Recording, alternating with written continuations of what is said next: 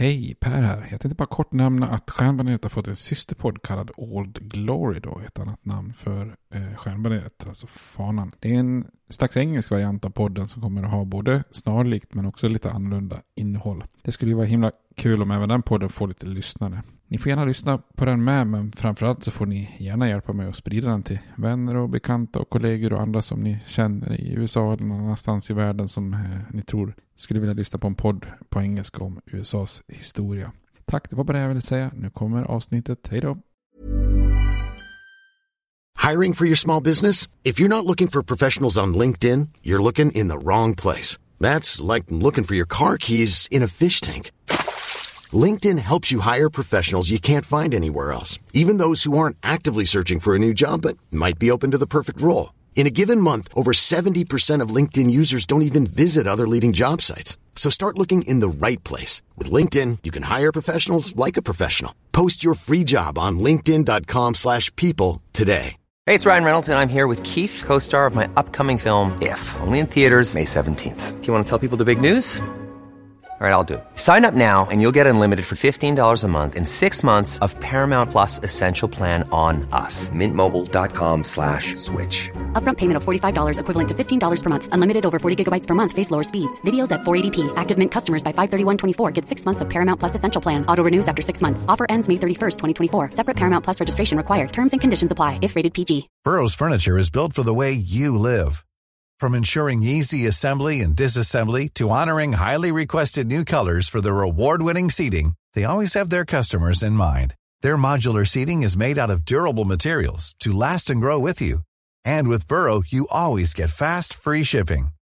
Get up to 60% off during Burrow's Memorial Day sale at burrow.com/ACAST. That's burrow.com/ACAST.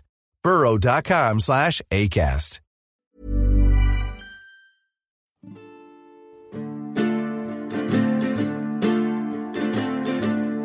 We hold these truths to be self-evident, that all men are created equal, that they are endowed by their Creator with certain unalienable rights, that among these are life, liberty, and the pursuit of happiness. Now we are engaged in a great civil war, testing that government of the people, by the people, for the people, shall not perish from the earth. And so, my fellow Americans, ask not what your country can do for you, ask what you can do for your country.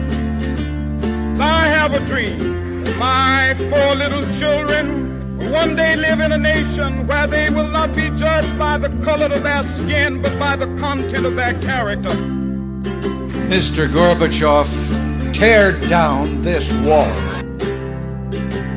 I did not have sexual relations with that woman, Miss Lewinsky. Hej och välkomna till Stjärnbaneret, en podcast om USAs historia där vi fortsätter översiktsserien och vi börjar komma in på 30-talet nu. I förra avsnittet så såg vi hur den här stora börskraschen på Wall Street rämmade marken för USA. Och på många sätt och vis blev det ju ett ganska tydligt avslut på det här glada och moderna 20-talet. Och istället kommer 30-talet och den stora depressionen. Vi pratade ju förra avsnittet om att det inte är själva börskraschen eller finansmarknaden i sig som egentligen orsakar depressionen. Utan det fanns väldigt mycket påverkansfaktorer då. Skör ekonomi på många plan då, med ett bankväsende som var under all kritik kanske, och en bil- och byggbransch som drog ett lite för tungt lass, och en hel del skevhet då med större utbud än efterfrågan på konsumtionsvaror och en väldigt skev inkomstfördelning som kraftigt missgynnade de fattiga grupperna som därmed inte kunde konsumera och öka efterfrågan då. Men i det här avsnittet ska vi gå in och se på hur det ser ut då i depressionens USA då här under de här riktigt tunga åren. Men innan vi gör det då så fortsätter jag med lite öltips här. Vi har gått igenom olika stilar och och tänkte i det här avsnittet gå igenom modern ljuslager eller India Pale lager då. Och man kan väl säga så här, modern lager uppstod ju på kanske 90-talet som ölstil då. Det fanns ju en del hantverksbryggerier och hembryggare som började med att göra lageröl som inte riktigt kan man säga passa in i någon klassisk kategori av ljusa lager. Oftast helmaltsöl, det vill säga ingen trams med någon billig utfyllnad av majs eller ris eller något sånt där då, som blaskig internationell lager. Och sen var de också lite för väl humlade för att vara en tjeckisk eller tysk pilsner då. Och dessutom oftast humlade med humlesorter som normalt inte förknippades med lager utan snarare med ale. Alltså mycket av de här amerikanska populära humlesorterna då, som normalt användes i Pale Ale och IPA och sånt där då. Och ofta kanske de här lagerölen också var torrhumlade, vilket ju oftast inte var en tradition för lageröl då, alltså att man tillsätter extra humle i slutet av jäsningen eller lagringen för att ge extra humlearom då. Så det är en ljus lager som har en väldigt fruktig doft av humle då. Så på många sätt är sådana här öl egentligen lagerölens motsvarighet till en amerikansk Pale Ale kan man säga. Och precis som Pale Ale utvecklades så har sin storebror i India Pale Ale och jippor, så har det ju de senaste åren också kommit en utveckling av just modern lager som även namnmässigt försöker påminna om IPA. Så då kallar man de här lagerölen ibland då för India Pale Lager, IPL istället för IPA då, IPA. Så det är en modern lager med lite extra humle helt enkelt då. Namnet blir ju lite tramsigt då med referens till Indien när det är en ny sort. Men oavsett det så kan man säga att modern lager, India Pale Ale, är ju en väldigt trevlig ölsort som jag alltid säger. Gillar man lager och humlearom så är det ju den perfekta kombon då så att säga. Via lagerjäsningen så får man ju den här lagerns lite mer friska malttoner och spannmål, lite brödig smak, lättdrucket. Samtidigt som det då också är en bomb av härliga humlearomer som drar åt citrus och frukt då. Så gillar man ljuslager men tycker att en IPA kanske är lite för kraftig så är det här lite grann av en fin gyllene medelväg man kan ta. Exempel på de här kan vara Vegas modern lager eller Stigbergets New Dawn. Poppels har en som heter modern lager. O&O har Pacific Pils. Eller också kan man ta en klassiker, Nörrebro Brygghus från Danmark, som har en öl som heter New York lager som har funnits i väldigt många år. Den kanske till och med börjar bli liksom lite nästan mesig jämfört med de andra, men det är en av de första ölen i den här stilen som dök upp faktiskt på marknaden. I nästa avsnitt tänkte jag att vi skulle gå igenom ytterligare en klassisk brittisk sort, Mild Ale. Så kan ni försöka få tag på Ocean Mild eller Nynäshamns Pumpviken påsköl eller Ruby Mild som är en ny öl som har kommit på bolaget. Men försöka få tag på en Mild till nästa avsnitt.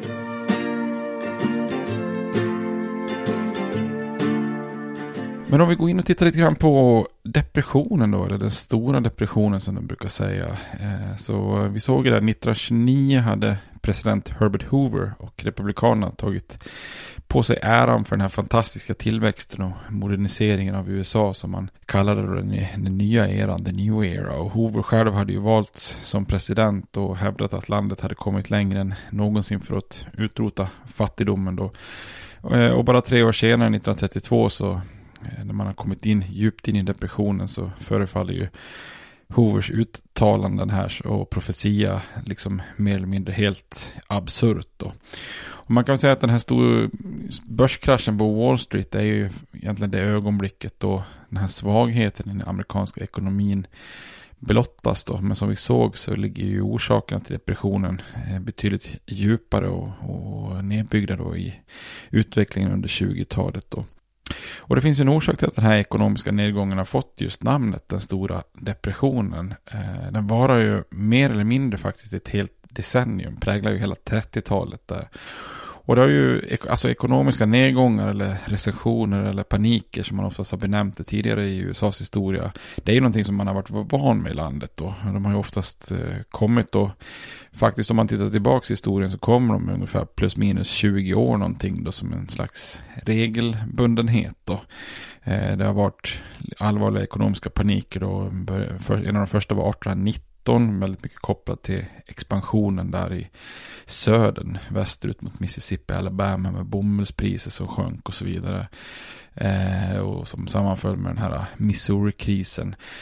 Vi hade ju en ekonomisk kris ungefär 20 år senare, 1837, med president Martin Van Burens hela presidentskap vart ju väldigt präglat av den här den lilla paniken som var då. Exakt 20 år senare, 1857, fanns det ytterligare en ekonomisk kris där precis innan inbördeskriget, och den spädde ju lite grann på sprickan mellan nord och syd, eftersom sydstaternas bomullsekonomi klarade sig väldigt bra då, medan industrierna i norr drabbades. Och det här såg man ju i södern som ett styrketecken på sin ekonomi då, stod sig ännu starkare då när man valde att gå ur unionen. 1873 då kommer nästa ekonomiska kris där, och det var ju den som gjorde att bland annat mycket av den här rekonstruktionen kanske tappades bort lite grann, att man i nordstaterna varit fokuserade på de här ekonomiska problemen också då, inte bara på att försöka driva igenom sin politik i södern. Och sen så såg vi att det var en ganska allvarlig ekonomisk kris, panik 1893 då, som i slutet på seklet, som skapade en del, skapade till exempel lite mindre immigration och annat då. Så att de här nedgångarna har kommit ungefär var 20:e år då. Men de sågs ju oftast som någon form av spekulativa bubblor som spricker då och då, och att ekonomin liksom behöver rensas upp för att sen återgå till någonting mer normalt. Då. Så att man såg det som att ekonomin går ju i en slags ekonomiska cykler, och man brukar helt enkelt bara benämna det här för boom and bust. Då. Alltså kraftig uppgången är då boom, och sprickan eller fallet är då bust. Så att oftast så tyckte man att ja, nu blir det något tufft år, men sen är vi tillbaka och kör på som vanligt så att säga. Men omfattningen av den här stora depressionen här på 30-talet, den är ju istället då ganska enorm jämfört med de här tidigare. Så det blir ju någonting som landet inte har upplevt tidigare då. Och sätter man lite siffror på det här så förstår man. Landets BNP minskade med 30% och landets investeringar minskade från 16 miljarder om året till 1 miljard. Och börsen hade ju, där hade ju aktierna tappat ungefär 90% av sitt värde där ett par år efter kraschen då. Och viktiga branscher som bilbranschen, stålbranschen, byggbranschen hade ju mer eller mindre halverat sin output då. Totalt under depressionen så är det 9000 banker som försvinner eller går i konkurs då på något sätt. Och runt 12 miljoner amerikaner som går arbetslösa då.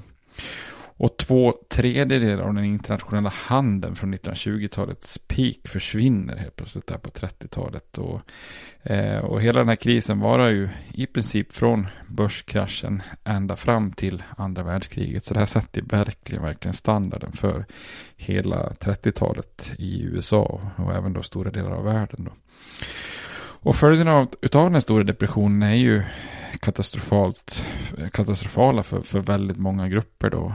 Den slår ju naturligtvis hårdast mot de grupper som redan innan depressionen levde fattigt och liksom inte hade det så bra innan depressionen slog till.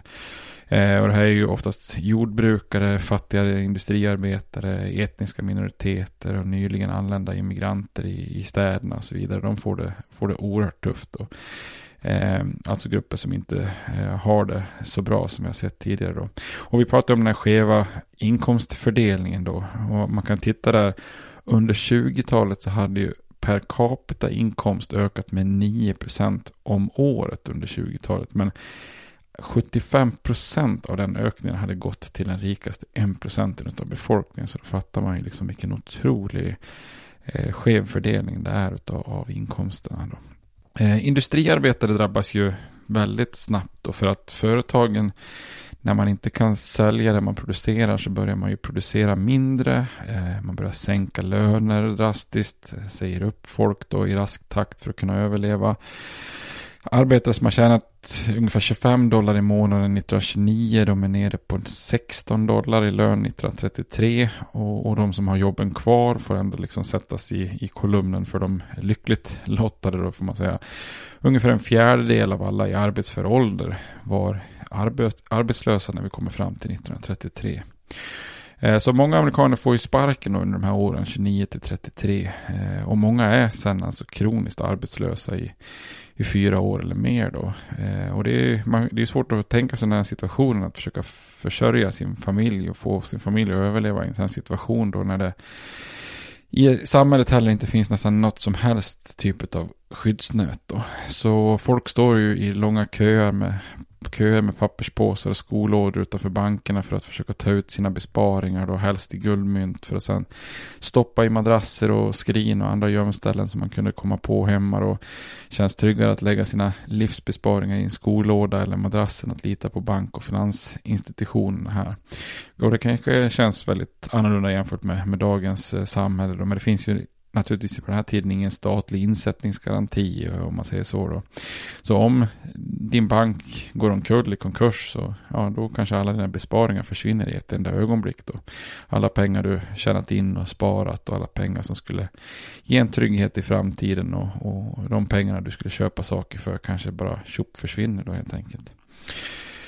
Och det här får ju stora följder. Arbetslösa kontorsarbetare till exempel stod ju i gathörnen och försöker sälja äpplen för 5 cent för att få någonting att gå runt. Och tidningen Fortune Magazine uppskattar att 27,5 miljoner amerikaner saknar regelbunden inkomst 1993 då.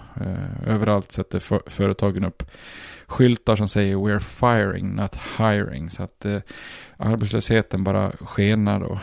Och i de industriella delarna av USA då, om man tittar på nordöstra delen av landet och mellanvästen och sådär, då var det ju många städer som nästan blev helt paralyserade av arbetslöshet. Och bara i New York fanns det ungefär 1 miljon arbetslösa. Och ett annat bra exempel är delstaten Ohio då, som ligger verkligen då precis mitt i det här bältet av nordstater då. 1932, när man nått botten, så är arbetslösheten i städerna brutal då. Det är 50% arbetslöshet i Cleveland, 60% arbetslöshet i staden Akron och 80% i Toledo. Så att arbetslösa arbetare vandrar runt lite grann som zombies i de här städerna då, i jakt på jobb som inte existerar.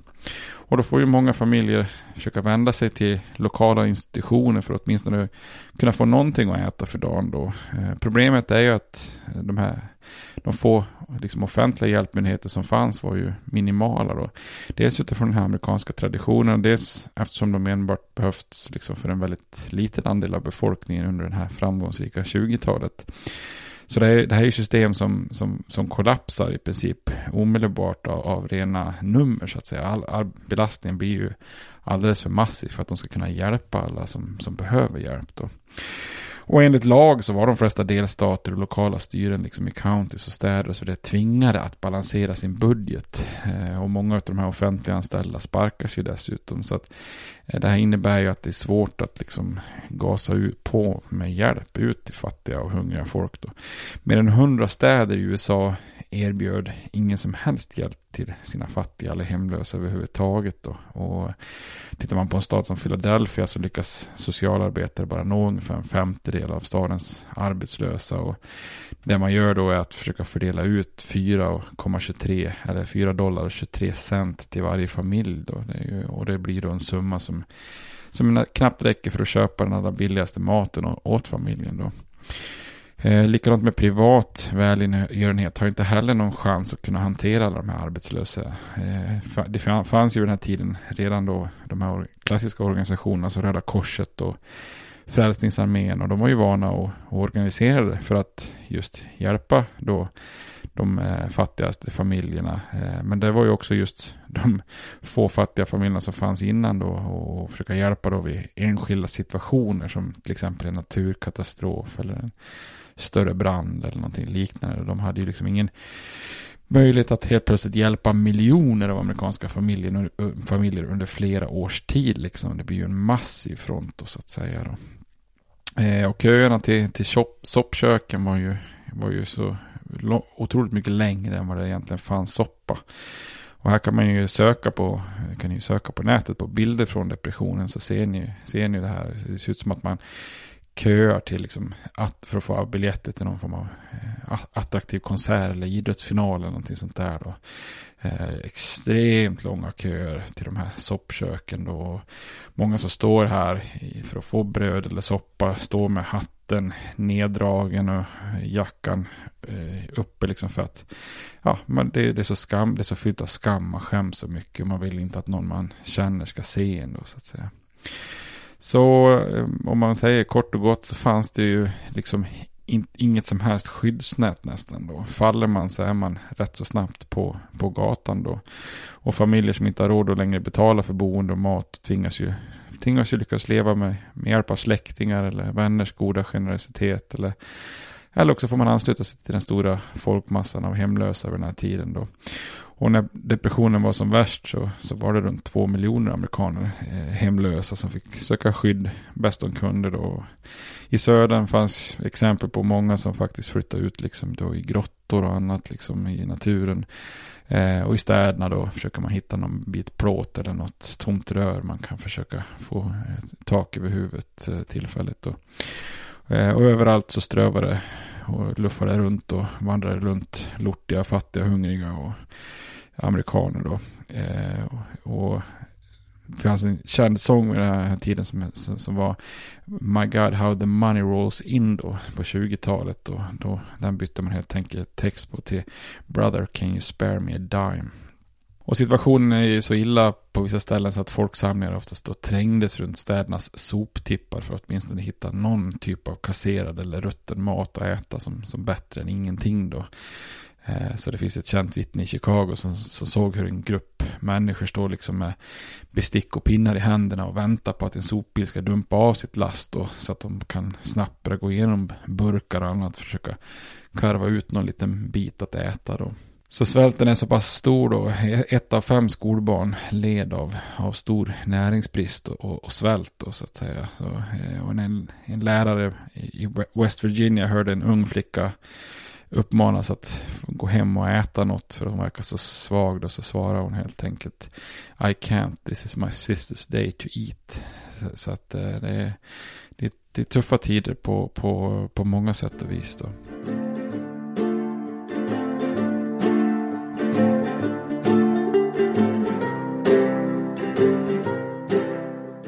Och ute på landsbygden var det ju på många sätt nästan ännu värre då.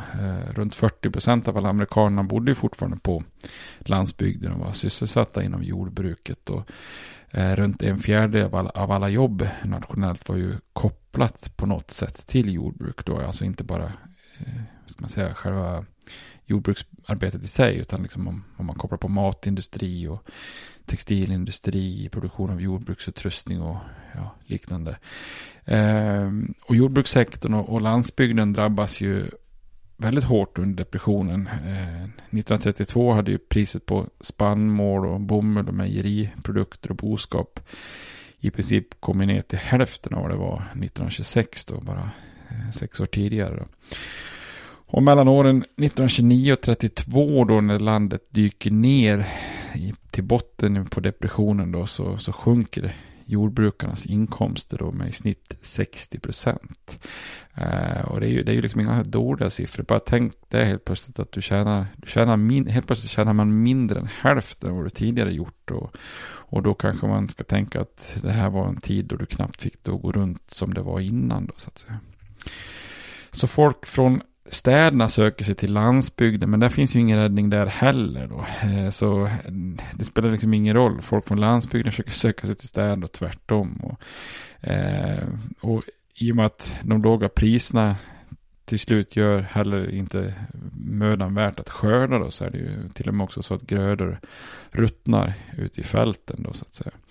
Och miljoner bondgårdar tas också beslag av fordringsägare från bönder som inte kan betala sina skulder då. Oftast så var ju köpet av en gård förknippat med att ha någon form av skuld då. Så ungefär 1/3 av alla bönder förlorar sina ägor under depressionen. Så att här är det ju mycket, mycket tuffa situationer när man vräks från sina hem och sheriffer som då får mota undan upprörda amerikaner då, medan bankerna tar över deras tidigare framgångsrika gårdar då. Och precis som i städerna så tvingas ju många inom jordbruket att lämna sina hem och vandra runt för att hitta försörjningen då. Särskilt i södern vandrade ju många från stad till stad i hopp om någon form av jobb eller åtminstone få något att äta utav någon välgörenhet då. Så en film som utspelar sig på den här tiden i södern är den här Bröderna Coens härliga Oh Brother, Where Art You? Där kan man ju se hur de drar runt till exempel. Vi pratade också i serien om västern hur många hade slagit sig ner på det som kallas för Great Plains, alltså prärien, för att försöka odla upp mark. Då. Man hade ju nästintill lurats dit av järnvägsbolag och reklam till liksom marker som knappt var odlingsbara från första början. Och vi pratade mycket om det här i något avsnitt i vår serie om västern. Och då innebär det att man exploaterar den lilla vegetation som finns då. Till slut finns det ingenting som hindrar vinden, och då när man har kämpat på några generationer så kommer det också en situation där det kommer väldigt lite nederbörd då. Så det här skapar en faktor, eller flera faktorer som skapar en vad ska man säga, ohållbar ekologisk situation då. För det här området drabbas här dessutom då mitt uppe i all elände utav lite av en naturkatastrof av katastrofala proportioner i form av den värsta torkperioden i landets historia då. Och det här blir känt som The Dust Bowl. Helt enkelt, ska man säga, lortstormar som kanske mer liknar en slags öknens sandstorm, men de kallas då för Black Storm för att det är så svart att man inte ser dagsljuset mitt på dagen då. Och ett helt område då blir ju kallat då för The Dust Bowl då. Och den här stora Dust Bowl ödelägger marker och skapar torka i ett område egentligen från Texas upp till och med Dakota. Regn uteblir, hettan ökade under ett helt decennium och mark som tidigare fungerat att odla på då förvandlas mer eller mindre till någon slags jord i öknen då. Så man har ju haft någon form av bördig toppjord tidigare, men när den torkar och blåser bortåt så blåser den ju bort. Och, ja, man kan säga att tusentals drömmar om ett jordbruksliv blåser bort med de här stormarna då. Och det här innebär då att delar av delstater som Kansas, Colorado, Oklahoma, Texas och New Mexico blir ju då form av ödemark där det bara drar fram sådana här stormar. Där det ju liksom i princip är omöjligt att befinna sig då. Det är bara svart sand som är runt och skapar noll mörker och noll sikt då. Så hundratusentals familjer som har bott då i de här områdena som då kallas för, eller som drabbas av den här The Dust Bowl. De reser västerut till Kalifornien och får helt enkelt fly från sina hem då. Så det blir massa övergivna hus i Oklahoma, och alla de här flyttströmmarna västerut, de som flyttar brukar kallas för Okies då, eftersom väldigt många kom just från Oklahoma då. Men det här skapar ju i sin tur problem, för med så extremt mycket nyanlända i Kalifornien så blir ju inte deras situation speciellt mycket bättre där. De tvingas ju oftast ta sig runt från farm till farm för att plocka frukt för löner som knappt räcker för att komma över svältgränsen då.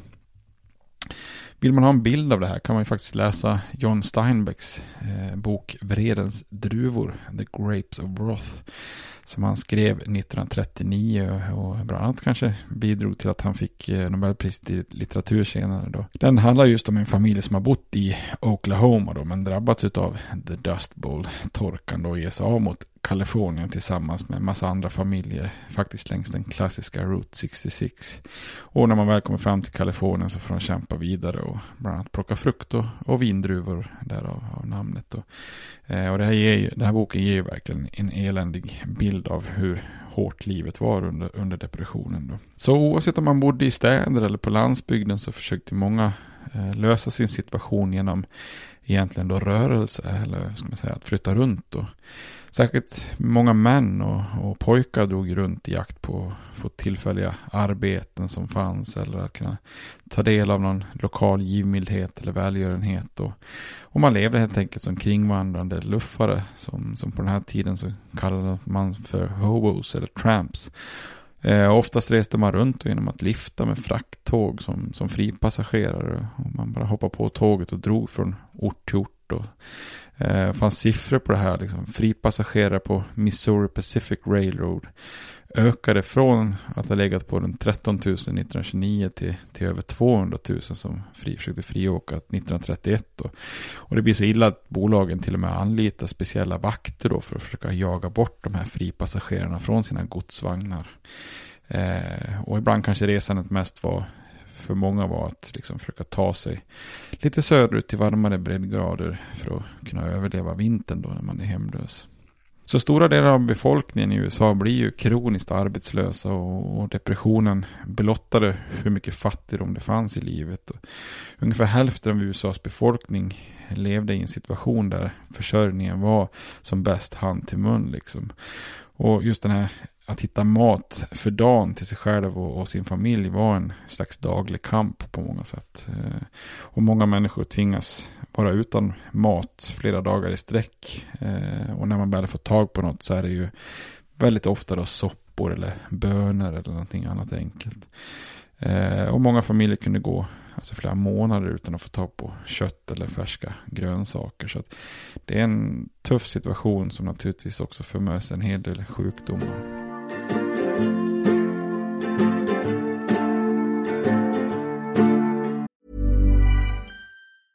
When you're ready to pop the question, the last thing you want to do is second-guess the ring. At BlueNile.com, you can design a one-of-a-kind ring with the ease and convenience of shopping online. Choose your diamond and setting. When you find the one, you'll get it delivered right to your door. Go to BlueNile.com and use promo code LISTEN to get $50 off your purchase of $500 or more. That's code LISTEN at BlueNile.com for $50 off your purchase. BlueNile.com, code LISTEN. Burrow's furniture is built for the way you live. From ensuring easy assembly and disassembly to honoring highly requested new colors for their award-winning seating, they always have their customers in mind. Their modular seating is made out of durable materials to last and grow with you. And with Burrow, you always get fast, free shipping. Get up to 60% off during Burrow's Memorial Day sale at burrow.com/ACAST. That's burrow.com/ACAST. burrow.com/ACAST.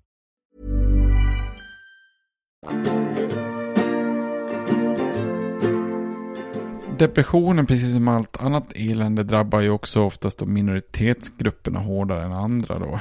Och afroamerikaner hade ju i många hänseenden inte ens fått uppleva speciellt mycket av 20-talets positiva sidor till att börja med då, så att säga.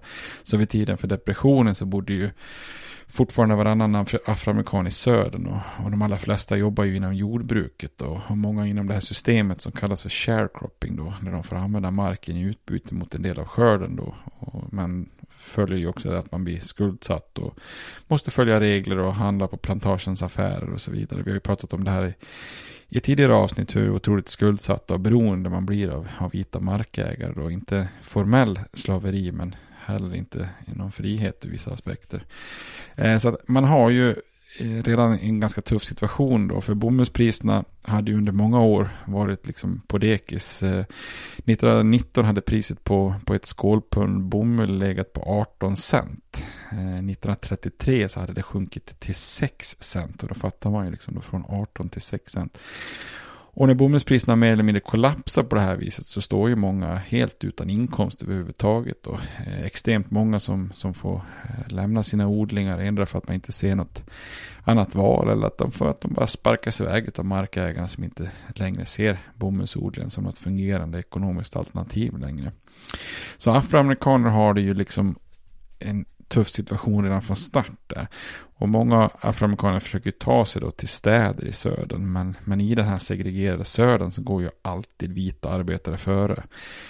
Så när arbetslösheten steg under depressionen då började ju många vita ta helt enkelt de jobben som fanns som städare, vaktmästare, hushållstjänare och liknande. Och det här är ju jobb som tidigare då har gått till afroamerikaner då.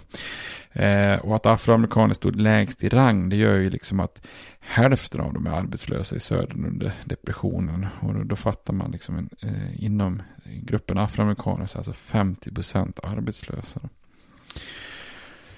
Och i den här ohållbara situationen så är det ju naturligt att många afroamerikaner också flyttar norrut. Och så under 30-talet så flyttar runt 400 000 till städerna i norr då, så att man fortsätter egentligen den här stora migrationen som vi har pratat om tidigare då. Dessvärre möts de ju av i princip samma situation och diskriminering även i norr då.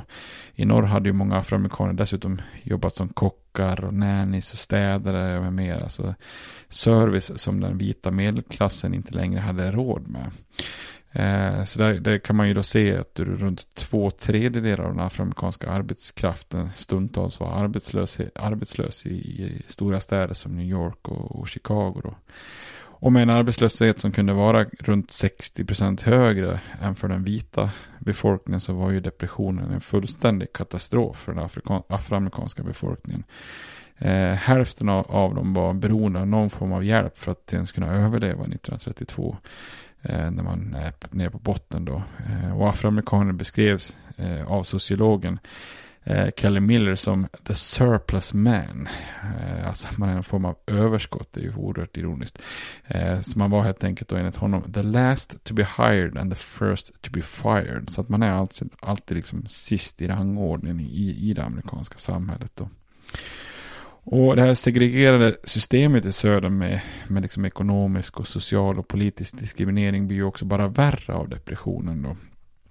Konkurrens om otillräckliga resurser, det skärper helt enkelt spänningen då utifrån rasfrågan, så att medlemskapet i Ku Klux Klan till exempel går kraftigt uppåt och antal lynchningar av afroamerikaner tredubblas under de värsta åren här 1932-33. Så under 30-talet inträffar ju flera sådana här notoriska händelser i södern då som är hemska att läsa om då. Ett av de allra kändaste, det är de så kallade Scottsboro-fallet. I mars 1931 så tar 9 afroamerikanska tonårspojkar ett tåg mellan Chattanooga och Memphis då. Och i den lilla staden Scottsboro i norra Alabama så börjar de hotas av en grupp vita män som hävdar att tåget bara var ett så att säga vitt tåg enbart då, och att inte svarta fick åka med tåget. Och de börjar beväpna sig med stenar och tillhyggen för att tvinga av dem. De här pojkarna lyckas försvara sig ombord på tåget då. Men det här resulterar i att den lokala sheriffen ordnar ett så kallat uppbåd eller ett posse och rycker ut då eftersom man menar då att en grupp vita har attackerats av några afroamerikaner, så som sheriffen ser det då, även om det kanske snarare var tvärtom. Och det slutar med att 9 svarta killar till slut då arresteras för lösdriveri då, och att ha bringat oordning. Det här med att lösdriveri var ju ett sånt känt knep man tog till i södern för att inte svarta skulle ha någon frihet att röra sig. Men träffar man på en svart man som reste runt så kunde man arrestera dem för lösdriveri då. Så det är typiska sådana här luddiga, tolkningsbara brott då, som inte var alls för något ovanligt verktyg för att trakassera afroamerikaner i södern. Men senare så är det också så att det är 2 vita kvinnor som har åkt på samma tåg som då också anklagar de här pojkarna för våldtäkt. Och det fanns ju tydliga bevis, både medicinska och andra, att de här anklagelserna var rent påhitt. Man har spekulerat varför, men kanske ett sätt för de här kvinnorna att själva undvika att hamna i trubbel. För kvinnor kunde ju inte heller kanske åka runt hur som helst på tåg själva. Det fattar ju alla. Ja, ops, ironi då. Så att det kanske var att försöka få fokus bort från sig själv då. Men oavsett bevis eller annat så behövde ju då en helvit jury i Alabama. De behöver inte några direkt bevis, och de behöver heller inga längre överläggningar innan de här så kallade Scottsboro Boys då, som de fick heta i media, hade dömts då, alla nio då. 8 av dem döms till döden genom elektriska stolen då. Det här fallet överklagas emellertid upp i domstolsväsendet, så Scottsboro-pojkarna får bland annat hjälp av det kommunistiska partiet, både med advokater och publicitet. Och till slut så hamnar ju det här fallet faktiskt i högsta domstolen, som fallet Powell versus Alabama 1932. Och man dömer då att pojkarna faktiskt inte har fått en rättvis rättsprocess då, enligt konstitutionen, så att domen var ogiltig då. Och det här fallet, Powell versus Alabama, är ju intressant i sig, för det är första fallet i högsta domstolen där man egentligen ogiltigt förklarar en straffrättslig dom från en delstat som man menar har brutit mot de straffbrottsrättsliga principerna som slagits fast i slagits fast i konstitutionens tillägg då, så kallade Bill of Rights. Tidigare hade man bara slagit ner på hur en jury valts ut, men nu menar man i högsta domstolen att rätten att få och försvaras av en advokat är en grund för att få en rättvis rättegång då. Och det inkluderar då att få information om det här, att man har rätt till det, och att om man inte har råd med en advokat, att någon annan utses av rätten, och att den advokaten också ska få tillräckligt med tid att sätta sig in i fallet innan rättegången börjar då. Och i Scottsboro-fallet så hade inte de här pojkarna haft tillgång till advokat förrän precis innan rättegången, och därför hade de inte då haft en möjlighet att försvara sig. För de här Scottsboro-pojkarna så innebär ju inte det här någon större glädje på ett sätt då, utan det blir bara mer rasism och nya rättegångar som väntar då. Och trots att de inte har kunnat konstatera några som helst fysiska bevis på våldtäkt, så trots att ena kvinna till och med tar tillbaka sin anklagelse, så väljer ju återigen då en jury i Alabama att fälla dem då. Den här gången kan de inte då anklagas för att inte ha fått tillgång till försvarare och så vidare, men det spelar ingen roll. Juryn går inte på eller då dömer de ändå då. Ja, ändå blir det här lite grann unikt då, för det är faktiskt första gången i Alabamas historia som svarta män fälls för våldtäkt, som ju då anses vara, alltså våldtäkt av vita kvinnor, det var ju liksom ett givet dödsstraff tidigare, men här blir det faktiskt bara böter, så att det är ju unikt då, att man inte får ett dödsstraff då. En efter en så skulle de ju senare dö då, de här, och dömas för andra brott under permission eller benådas och så vidare. Så den sista som får benådning av de här Scottsboro Boys kommer ut ur fängelset 1950. Men år 2013 faktiskt, inte för inte så länge sedan, så benådades samtliga postumt då. Så att det var den sista scenen i den här rättsliga tragedin att man fick lite upprättelse så att säga. Tittar man på en annan minoritet då, latinos eller hispanics, så drabbas de till och med nästan ännu hårdare av depressionen då. De var ju en minoritet som vi tidigare avsnitt såg hade växt väldigt snabbt i antalet i Kalifornien och sydvästra USA då, mycket tack vare då att man hade emigrerat från Mexiko då. De kallas ju för Chicanos vid den här tiden då, och de här Chicanos hade tidigare, precis som afroamerikaner i södern, tagit de jobb som många vita amerikaner ansåg vara för simpla och kanske under deras värdighet. Det kan röra sig om till exempel enkla jordbruksjobb som att plocka frukt och sånt där då. Och när alla de här desperata arbetslösa vita nu kunde tänka sig de här jobben för att bara kunna överleva och ha någon form av inkomst i depressionens USA då, bland annat de här Okies som flydde från The Dust Bowl, så steg ju arbetslösheten oproportionerligt högt och bland alla latinos jämfört med de vita. Och deras situation förvärrades också av att latinos exkluderades i olika register och annat som skulle kunna ge stöd för fattiga. Det är ungefär som att de liksom inte existerar. Och dessutom valde myndigheter i sydvästra USA att tvångsdeportera väldigt många då. Så man samlar helt enkelt ihop folk och sätter dem på bussar, och så skickar man tillbaks dem över gränsen till Mexiko. Så mycket som 500,000 chicanos tvingas tillbaka över gränsen. Och många latinos sökte sig därför till städer som Los Angeles, där de visserligen kunde levde i ganska stor fattigdom, men kanske ändå inte riskerade att bli deporterade. Så det här blir lite grann samma misär som många afroamerikaner lever under i söderns städer då. En annan minoritetsgrupp är ju asiater då, från Japan och Kina, och de flesta av dem som då bodde på den amerikanska västkusten, för de har ungefär samma historia i princip också då. Tillsammans med latinos så tvingas de ofta ifrån sina tidigare lågt betalda jobb för att ge plats åt desperata vita, som exempelvis alla som hade flytt undan torkan då på prärien. Bland asiater fanns ju också en hel del välutbildade, och de här hade ju under depressionen ingen som helst tillgång till avancerade jobb då, om det inte var i de här små öarna i städernas Chinatowns och liknande, där man kunde utöva sitt yrke.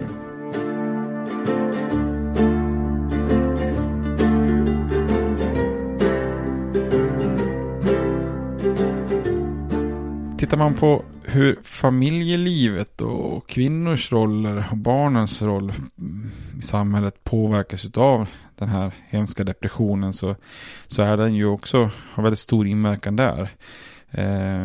Påverkas rejält och inte bara de försörjande männen då. För många familjer så ser helt enkelt inte framtiden så särskilt ljus ut helt enkelt. Och depressionen gjorde ju knappast att kvinnornas situation förbättrades, snarare egentligen tvärtom då.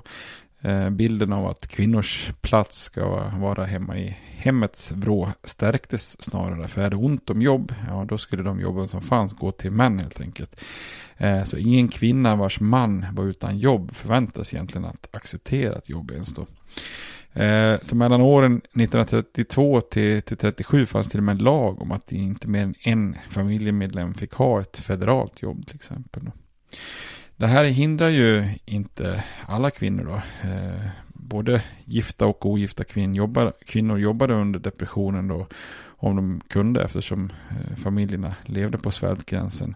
Men helt lätt är det ju inte då. Kvinnliga industriarbetare till exempel fick ju oftast sparken först och före männen. Och enda fördelen för kvinnor var att de slagits in i vissa sektorer som serviceyrken och skrivmaskinister och andra jobb då, som där man fortfarande kunde överleva, medan männen i industrierna som gick i konkurs blev utan jobb då. Depressionen påverkar också familjestrukturen i sig på uppenbara sätt då. Å ena sidan så minskar antalet skilsmässor, för det är helt enkelt inte så att man hade inte råd eller vågade inte separera när man var så, hade en ekonomiskt svår situation. Å andra sidan så krossade depressionen väldigt många familjer då. En väldigt vanlig företeelse var ju män då som kort och gott övergav sin familj. För många amerikanska män så var det en sån enorm skam och otröstligt förödmjukande liksom situation att gå år efter år arbetslös. Tidigare hade man varit liksom familjens försörjare, och nu fick man då se sin fru och sina barn svältar. Det finns mycket olika citat och brev från män som liksom bara de kan inte ta det längre liksom. Att se sina barn svälta när man själv inte kan då försörja dem, det blir för mycket liksom. 1940 levde fortfarande, alltså 1940 när man är på väg ur depressionen då, så levde fortfarande ungefär 1,5 miljon amerikanska kvinnor separerade från sina män som de gift sig med, och många kvinnor visste inte vart männen var någonstans, eller ens om de levde, för de hade bara dragit iväg då. Även barn överges ju i större grad än tidigare då. Under depressionens första år så fördubblas antalet övergivna barn som då sen placeras på barnhem då. Och även om en majoritet av amerikanska familjer lyckades behålla någon typ av inkomst, så var det oftast kraftigt reducerad under depressionen. Och den här stora massan av familjer, oavsett om man var totalt drabbad av arbetslöshet eller om man hade någon inkomst, tvingades ju ändå på något vis att anpassa livet efter depressionen då, och minskade inkomster. Så det här gör ju också att många familjer väljer att inte skaffa eller man skaffar helt enkelt inte lika många barn som man tidigare gjort heller. Varför ska man skaffa barn? Man har inte råd att mätta de barn man har då, och få fler magar att mätta känns ju inte särskilt bra då. Så födelsetalen heter det kanske. I USA minskar kraftigt under 30-talet då. Så det här är en av de första gångerna i landets historia där det föds färre än det faktiskt dör då. Och även om det inte finns någon statistik på illegal abort naturligtvis då, så brukar man ju uppskatta att extremt många gravida kvinnor oftare blir av med graviditeten de här åren då. Många försök att lösa det här ekonomiska i städerna många familjer försökte lösa det här i städerna genom att ta in inneboende och försöka tränga ihop sig i helt enkelt redan trånga lägenheter så att man kan splitta på kostnaden då.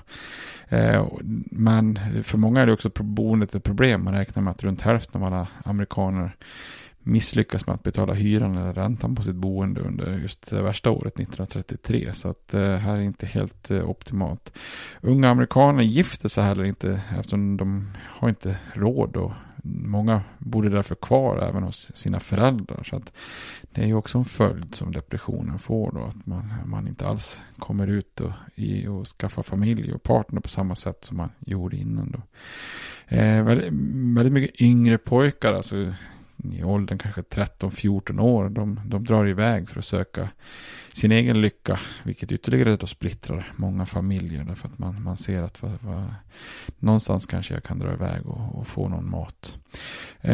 Så de fattiga amerikanerna, vare sig om man är vit, svart eller latinos, överlevde i många fall för att man visste hur man levde i fattigdom. Man hade redan haft erfarenhet av fattigdom och de kan det hela. Vissa kanske stannar kvar i sängarna på de kallaste dagarna, både för att hålla värme och inte bränna för mycket kalorier, och de lagar sina skor med gummibitar från kasserade däck, och man värmer bara upp köket främst när mat skulle lagas eller det var extra kallt, och prestigen kanske inte var så farlig så att man kunde äta kasserad eller nästan rutten mat som lades åt sidan och så vidare.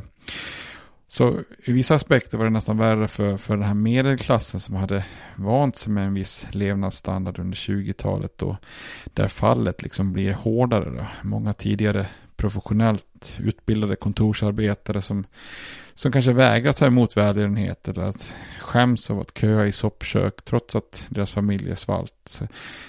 Så på vissa sätt kanske det var tuffare fall för många i medelklassen då. Det finns ett exempel på en tandläkare och hans fru som satte på helt enkelt gasen på sin egen tandläkarutrustning och tog livet av sig då. Och när de hittade dem sen så hittade de en lapp där det kort och gott bara stod så här: "We want to get out of the way before we are forced to accept relief money." Så att de känner att de inte kunde ta emot någon som helst bidrag och leva på nödhjälp, utan då var det bättre att man tog livet av sig, så att säga. Och även de mest välbärgade påverkas ju av depressionen, även om de inte hade liksom problemet med mat för dagen och så vidare då. Så det är många som fick se affärsvänner och företag som går under, och lyxvaror och lyxkonsumtion som får strypas. Och ett väldigt vanligt uttryck som man kunde höra efter depressionen var folk som bara sa "My father lost everything in the depression" liksom. Dock är det ju lite svårt att tycka synd om människor som enbart behövde offra lyxkonsumtion då. Humoristen Will Rogers anmärkte lite bäst om den här skeva fördelningen av välfärd i landet under depressionen då. Han sa så här: "10 men in our country could buy the whole world and 10 million can't buy enough to eat." Det var hans bild av hur det såg ut under depressionen då.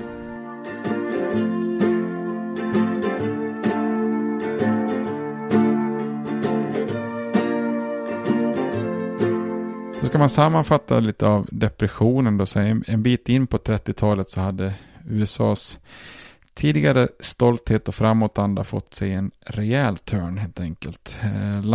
Den här unikheten som man var så stolt över kändes inte helt plötsligt så unik längre ur ett positiv aspekt. Och den här Manifest Destiny-tesen kändes inte riktigt lika ödesbestämt som tidigare då. Den stora depressionen är ju också en väldigt, ska man säga, transformativ händelse. Det är något som verkligen förändrar nationen i grunden. Tittar man på USAs historia så är det ju i många fall kanske något krig som påverkar landet rejält då. Om man tittar på frihetskriget och inbördeskriget, första världskriget, Vietnamkriget och så vidare. Men depressionen får ju jämställas med många av de här händelserna. Det är en så pass avgörande händelse i landets historia då. Och för många amerikaner är ju depressionen i princip också ett krig.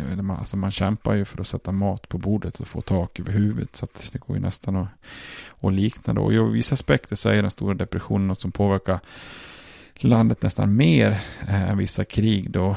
Dels för att det är en sån slags gemensam upplevelse för nästan alla amerikaner som liksom verkligen skakar nationen i dess grund liksom. Så på sätt och vis går det ju kanske att jämföra med inbördeskriget som också på många sätt påverkar i princip alla då. Jämför man med första världskriget eller Vietnamkriget så går det ju inte att jämföra på samma sätt, för det påverkar ju inte alls allas vardag på samma sätt, och det påverkar ju naturligtvis sådana som förlorar familjemedlemmar i strid och så vidare. Men inbördeskriget och depressionen blir mer liksom som en påverkan för nästan hela samhället då. Och för mycket av de här påverkansperioderna och krigen så är det ju ofta så att mycket ändå trots allt återgår till det normala igen då. Men de här politiska och ekonomiska åtgärderna som kommer med anledning av depressionen då, som vi kommer att komma in på i kommande avsnitt, som Franklin Roosevelts New Deal och nya giv och så vidare. Mycket av det här som ska försöka lösa depressionen blir ju permanenta inslag i USA och helt styr om skutan liksom för vad den federala staten kan göra och hur den ska agera, så att säga en slags progressiv era deluxe kan man säga då.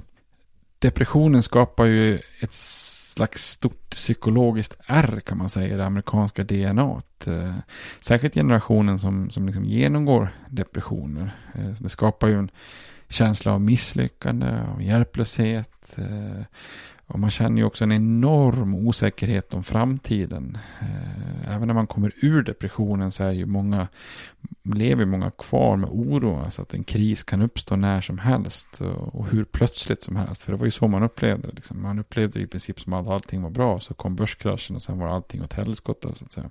Och också lite grann känslan av att hur hårt du än jobbar så kan du drabbas. Alla dina besparingar kan försvinna. Så många amerikaner som genomled depressionen skulle ju plågas av minnet från de här hungriga dagarna, och de som växte upp som barn under depressionen skulle ju berätta historier om depressionen till sina barn och barnbarn och barnbarnsbarn då.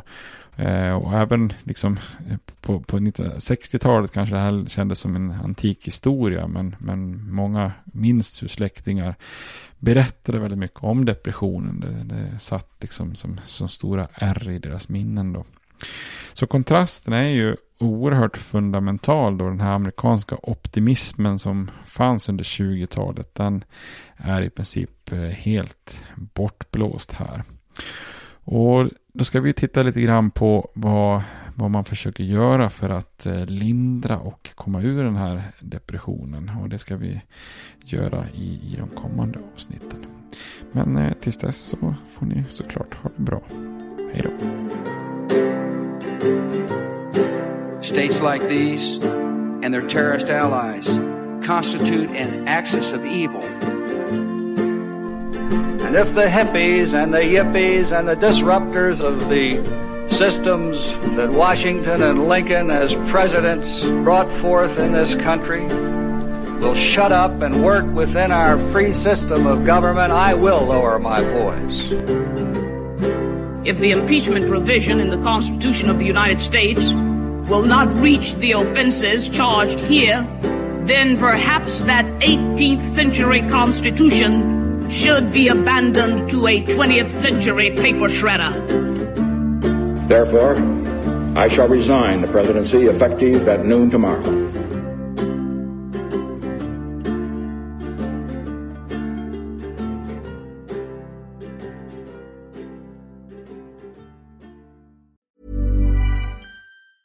Hey, it's Danny Pellegrino from Everything Iconic. Ready to upgrade your style game without blowing your budget? Check out Quince. They've got all the good stuff, shirts and polos, activewear and fine leather goods, all at 50 to 80% less than other high-end brands. And the best part? They're all about safe, ethical and responsible manufacturing. Get that luxury vibe without the luxury price tag. Hit up quince.com/upgrade for free shipping and 365-day returns on your next order. That's quince.com/upgrade. Planning for your next trip? Elevate your travel style with Quince. Quince has all the jet-setting essentials you'll want for your next getaway, like European linen, premium luggage options, buttery soft Italian leather bags, and so much more. And is all priced at 50 to 80% less than similar brands. Plus, Quince only works with factories that use safe and ethical manufacturing practices. Pack your bags with high-quality essentials you'll be wearing for vacations to come with Quince. Go to quince.com/pack for free shipping and 365-day returns.